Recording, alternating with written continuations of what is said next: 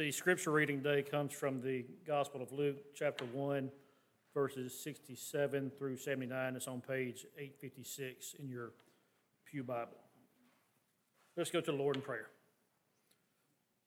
Prepare our hearts, O God, to accept your word. Silence any voices in us but your own, so that we may hear your word and also do it. Through Christ our Lord. Amen.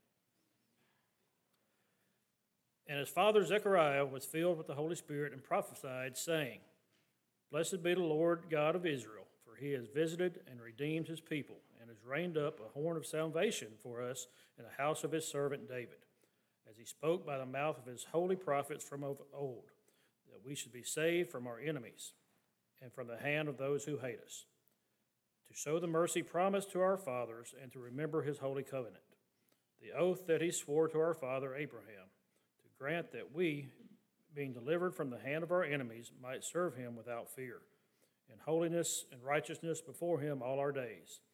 And you, child, will be called the prophet of the Most High, for you will go before the Lord, to prepare his ways, to give knowledge of salvation to his people and forgiveness of their sins, because of the tender mercy of our God, whereby the sunrise shall visit us from on high, to give light to those who sit in darkness and in the shadow of death, to guide our feet into the way of peace. The word of God for the people of God.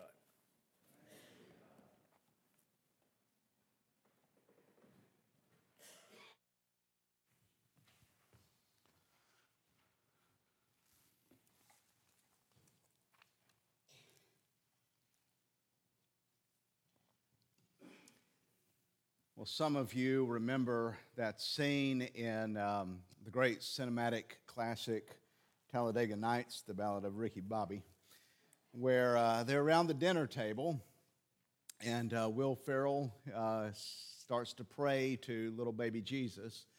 And his wife uh, says he's a grown man, he's got a beard. Why do you have to keep praying as a baby? He says, Well, I like to picture Jesus as an a, a baby. So he says the blessing and says, you know, dear eight pound, six ounce, beautiful baby Jesus.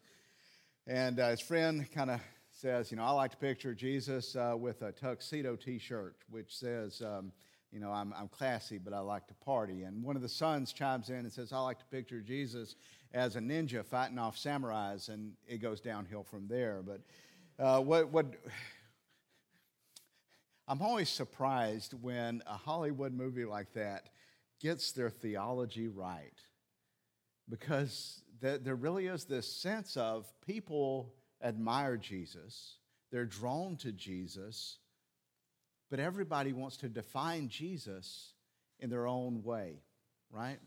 We, we, we want to come to Jesus and we want to take little bits and pieces and say, This is Jesus, and if we prefer baby Jesus, that's who we go for. If we prefer, um, you know, um, Jesus the teacher, if we prefer Jesus the healer, if we prefer Jesus the humble one, we always find so that, you know, you, you just kind of find debates of which Jesus this is. And so, how appropriate that we sing, What Child is This? Because who is Jesus is one of the most crucial questions we are confronted. And we can't just say, I believe Jesus, and then make up a Jesus we want to believe in. We have to hear who Jesus himself is. And this is rampant. Um, I haven't, I've done this several years ago, and I just did it again of looking at books in Amazon to look for different titles where Jesus is and see what they are. And um, so we have Jesus, the Master Coach. Jesus, the entrepreneur, using ancient wisdom to launch and live your dreams. Jesus is one who helps you invest properly and live out your desires. Here's one if Jesus gave a TED talk eight neuroscience principles the master teacher used to persuade his audience. Jesus is the master teacher. Sell it like Jesus. Principles and strategies of the world's greatest salesman. A stretch. Jesus, the master psychologist. How to argue like Jesus, learning persuasions from history's greatest communicator. That's what he was. And one that strikes me as really peculiar Jesus Christ, quantum physicist. So, now, it is true. Jesus is the perfect example of humanity. So Jesus is the master teacher.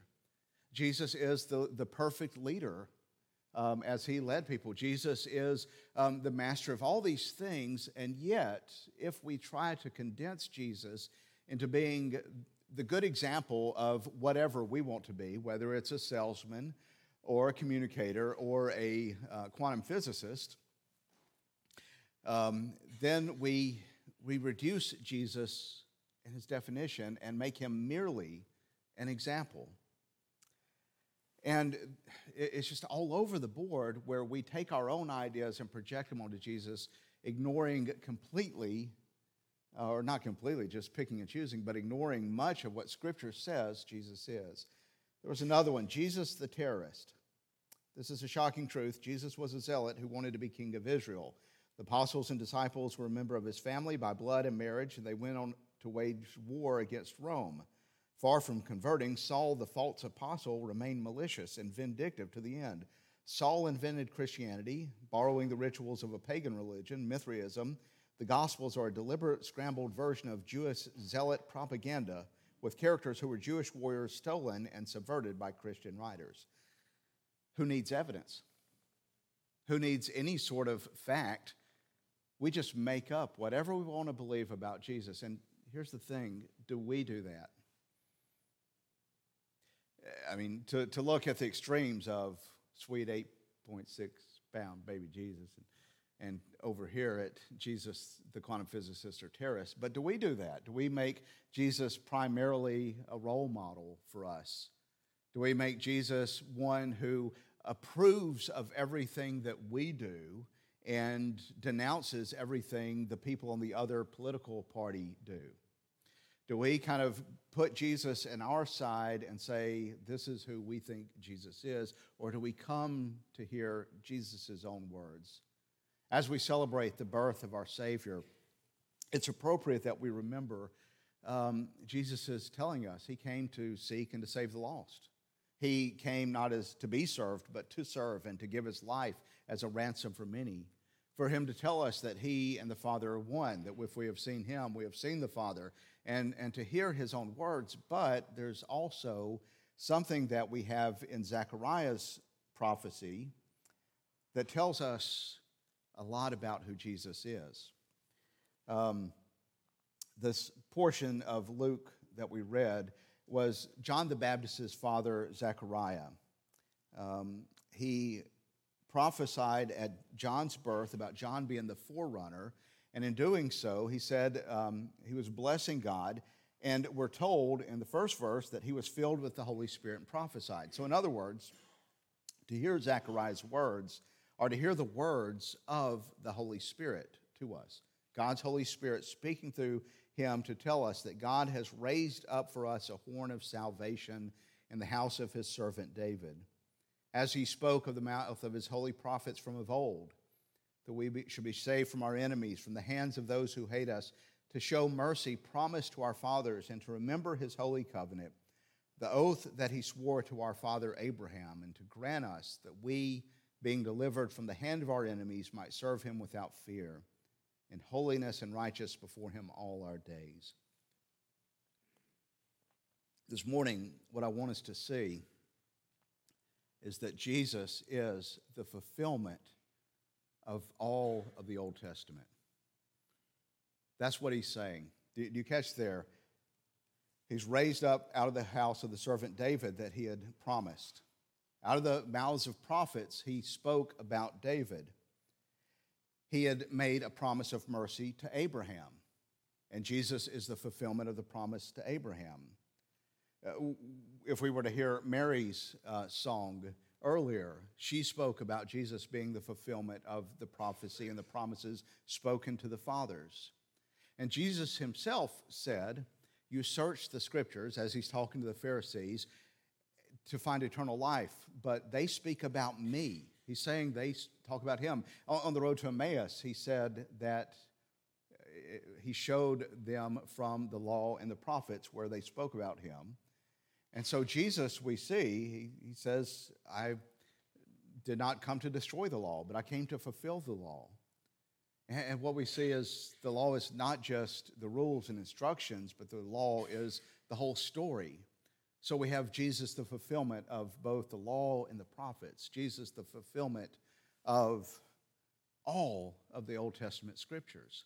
So when we're defining Jesus, when we're pondering who this baby is that's born among us, we, we hear his words of what he's told us. But we have ages of prophecy and stories pointing to tell us who he is and what he came to do. And when we think of Jesus' fulfillment, that has to inform who we understand Jesus to be. So hold on to your seats. Jesus was the new Adam, Adam who failed the test um, and sinned, and through him, sin came to all people. Through the new Adam, Paul tells us in Romans, all gain life. Life comes to us in this new Adam. Right after the fall, and we're told that they're expelled from the garden, there's the prophecy that there's the offspring of the woman, the seed of the woman that will crush the serpent's head. This is the first announcement of the gospel. Then their children, Cain slays Abel. Abel's blood cries out for justice.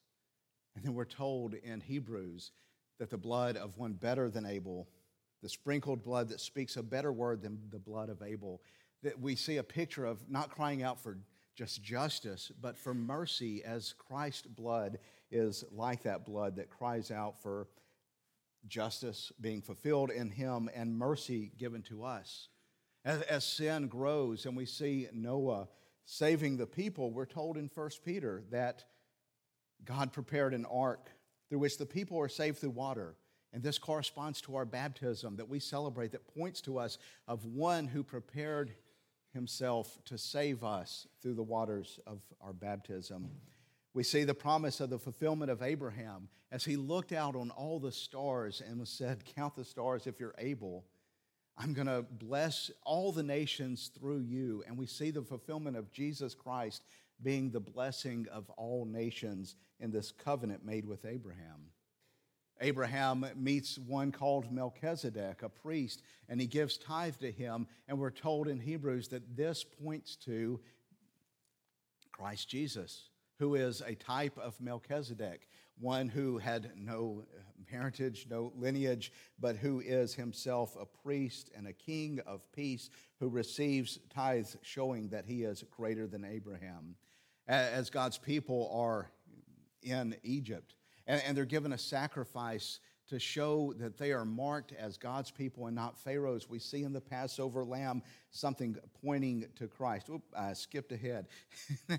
Back to Abraham. Abraham's son Isaac was to be sacrificed. They went up on the hill, this young man burying the wood, to go up to a mountain to die as a sacrifice. Does it not point us to the one Abraham said, God will provide himself a lamb he is the lamb that was provided in Isaac's place. Isaac's son Jacob gave to his people a well. At that well, Jesus says, I am the living water. He is greater than any well that Jacob gave. Jacob's son Joseph, do we not see it pointing to the gospel as Joseph was sold for pieces of silver, handed over by his brothers? Betrayed and as good as dead and yet raised up to the right hand of the king of Egypt. Doesn't this point to the one who was betrayed for silver, who died in our place and yet forgives us and is raised to the right hand of the Father? He is the lion of the tribe of Judah as the blessings uh, Jacob gave to his children was that Judah would have a scepter that would never depart, that his reign would be forever. Now to Moses.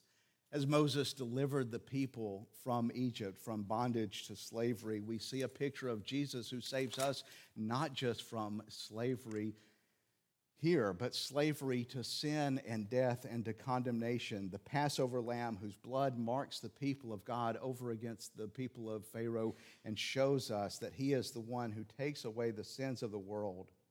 Israel goes into the wilderness and is tested, and they fail.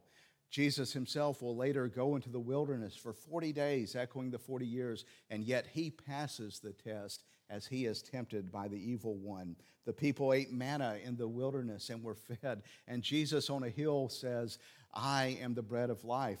Your fathers ate manna and died, but come to me and you have eternal life. He is the golden serpent that is raised up, that if everyone looks at him, they're healed and restored. And John tells us that just as he is raised up on the cross, he's like that serpent.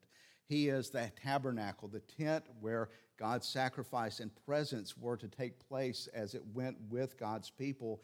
And John tells us that when Jesus came to us, he tabernacled among us. He is God's glory shown to us.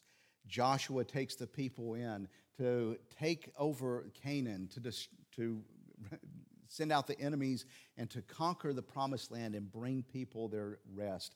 And Joshua, which in Greek is called Jesus, shows us one who goes in to conquer our enemies and takes us into the promised rest of his people.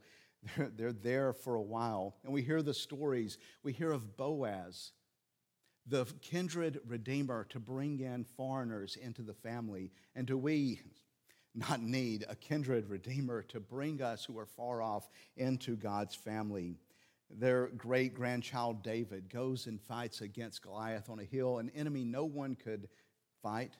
He represents all the people, and in his victory, they win the victory. Do we not see ourselves in the crowd praying for one like David who will come and destroy our enemy of sin and death? And because he is victorious, we enter into that victory and we receive the promises. God promised to David that he would have a dynasty that would last forever, that he would build for him a house, and that house is fulfilled in the son of David, born in the city of David, the one greater than David, who fulfills that promise. David eh, goes on to write Psalms, and in them they point to Jesus. Jesus Christ is the blessed man who walks not in the counsel of the wicked. It's not me. Jesus is the one who cries out, My God, my God, as his hands and feet are pierced. Jesus is the shepherd who makes us lie down into green pastures and leads us beside still waters. He is the fulfillment of the words of the prophecies that Isaiah says one will be born of the virgin. As Micah says, he will be born in Bethlehem. As Hosea says, he will have to flee to Egypt. He is the fulfillment of all of these. So when we say fulfillment, we don't just find a few verses in the prophets that we twist around to make to fit Jesus. We see that on every page of the scripture, it is pointing us to Jesus. And how dare anyone take that and say, you know what Jesus means to me? We don't get to define him. We see him who he is, and he is the fulfillment of all of these promises. He's the fulfillment of all of what God is telling us to do. And over and over and over again, what He's telling us is, You don't build your way up to me. I come down to you. Over and over again, he says, I needed someone to stand and represent and be obedient. And Adam failed, and Noah failed, and Israel failed, and David failed. And over and over again, until we come to Christ, the final one who did not fail, who passed the test, and stands in our place in obedience so he can represent us. And over and over again, we're, we're, we're told that in spite of our failures, his blood covers sin. He comes to those who are far off. His promises are fulfilled not because we are faithful, but because he is faithful and he keeps his covenant over and over. We're told of who this Jesus is and that what he came to do was to save us. Can I say that even there, we want to take these words and we want to make them about us and about what we want to do? So even when we talk about salvation, people want to take that and make it about political liberation. People want to take that salvation and make it about monetary increase. That's what blessing is. People want to take that salvation and, and make it about goodness in this life. But even there, he tells us what it is. He will give knowledge of salvation to his people and the forgiveness of their sins. Our salvation is that in spite of our selfishness, in spite of what, us wanting to be as God, in spite of us rejecting God, or trying to even remake him in our image, in spite of all of that, he saves us and brings us back, forgiving us of our sins and returning us into the family. And even that was prophesied. Isaiah said, He was despised and rejected by men, a man of sorrows and acquainted with grief, and as one from whom men hide their faces, he was despised, and we esteemed him not. Surely he was borne our griefs and carried our sorrows, yet we esteemed him stricken, smitten by God, and afflicted. But he was pierced for our transgressions, he was crushed for our iniquities. Upon him was the chastisement that brought us peace, and with his wounds we are healed.